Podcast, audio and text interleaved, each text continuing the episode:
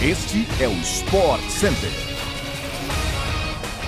Fala, meu povo! Estamos chegando com mais uma edição do podcast do Sport Center nesta quinta-feira. Não se esqueça de seguir e avaliar o nosso programa no seu agregador favorito de podcasts para não perder nada. Eu sou Gláucia Santiago e vamos juntos nessa edição.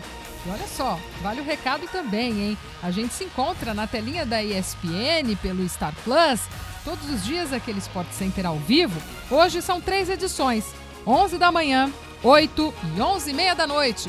Então sobe o som, porque o nosso podcast está começando.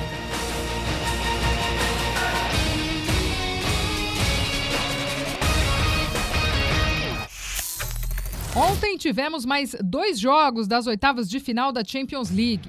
O RB Salzburg recebeu o Bayern de Munique na Áustria. Os times ficaram no empate em 1 a 1.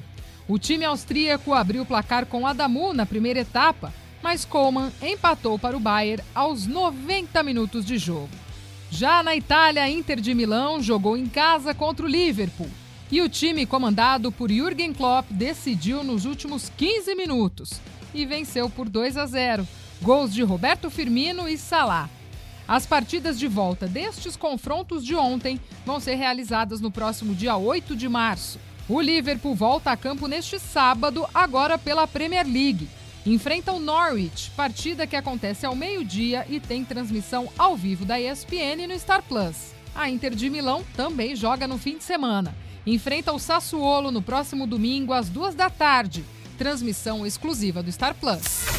No fim de semana também temos Supercopa do Brasil, decisão no domingo entre Atlético Mineiro e Flamengo em Cuiabá. A CBF autorizou ontem que as delegações cheguem à cidade apenas no sábado, véspera da partida. De acordo com o regulamento da Supercopa, os clubes deveriam estar presentes em Cuiabá três dias antes do confronto. No entanto, a decisão, segundo a CBF, foi tomada em caráter excepcional e levou dois aspectos em consideração o estágio atual da pandemia de Covid-19 e solicitações dos próprios clubes.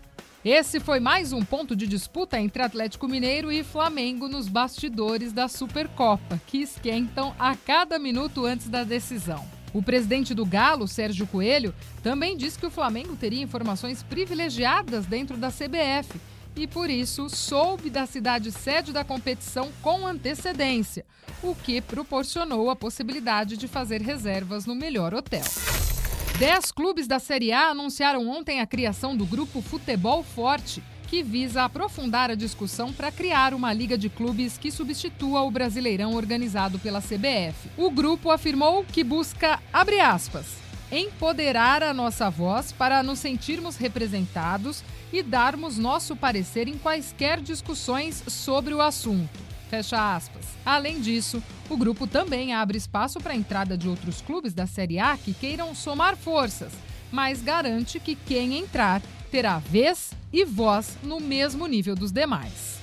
Sem nenhum dos clubes com as maiores torcidas do futebol brasileiro, os fundadores do grupo são América Mineiro, Atlético Paranaense, Atlético Goianiense, Havaí, Ceará, Coritiba, Cuiabá, Fortaleza, Goiás e Juventude.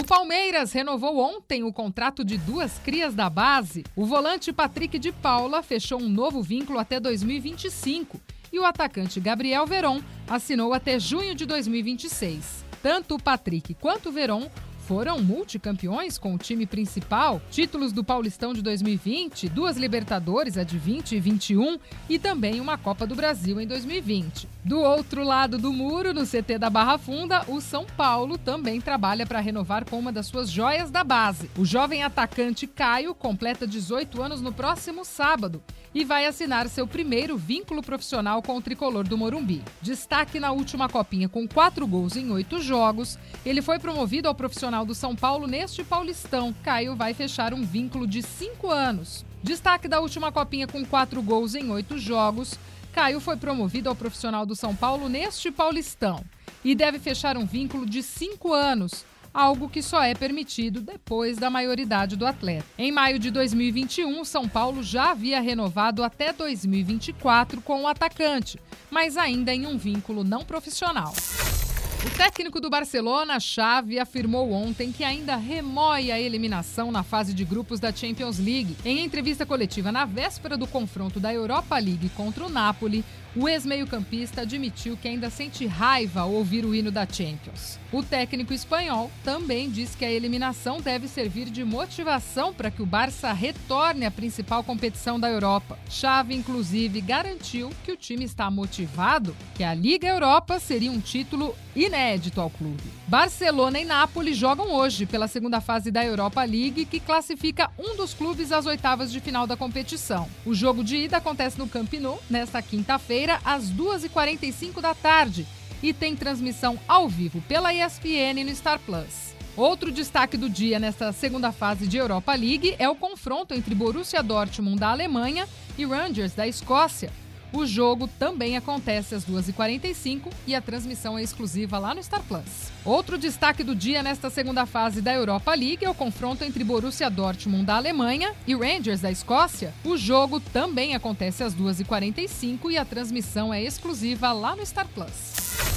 Um temporal devastou a cidade de Petrópolis, no Rio de Janeiro, nesta semana. Deslizamentos e inundações já deixaram mais de 60 mortos em números atualizados até a gravação desse podcast, mas que ainda podem subir, infelizmente. Com a tragédia, os quatro grandes clubes do Rio se uniram. Em suas redes sociais, Flamengo, Vasco, Fluminense e Botafogo anunciaram que estão arrecadando doações para auxiliar a população de Petrópolis que chega aos 350 mil habitantes. As doações podem ser materiais ou até dinheiro. Os clubes disponibilizaram nas suas sedes, estádios e até PIX como locais de arrecadação de mantimentos. Tudo que for reunido será redirecionado posteriormente para ajudar o município que fica na região serrana do estado.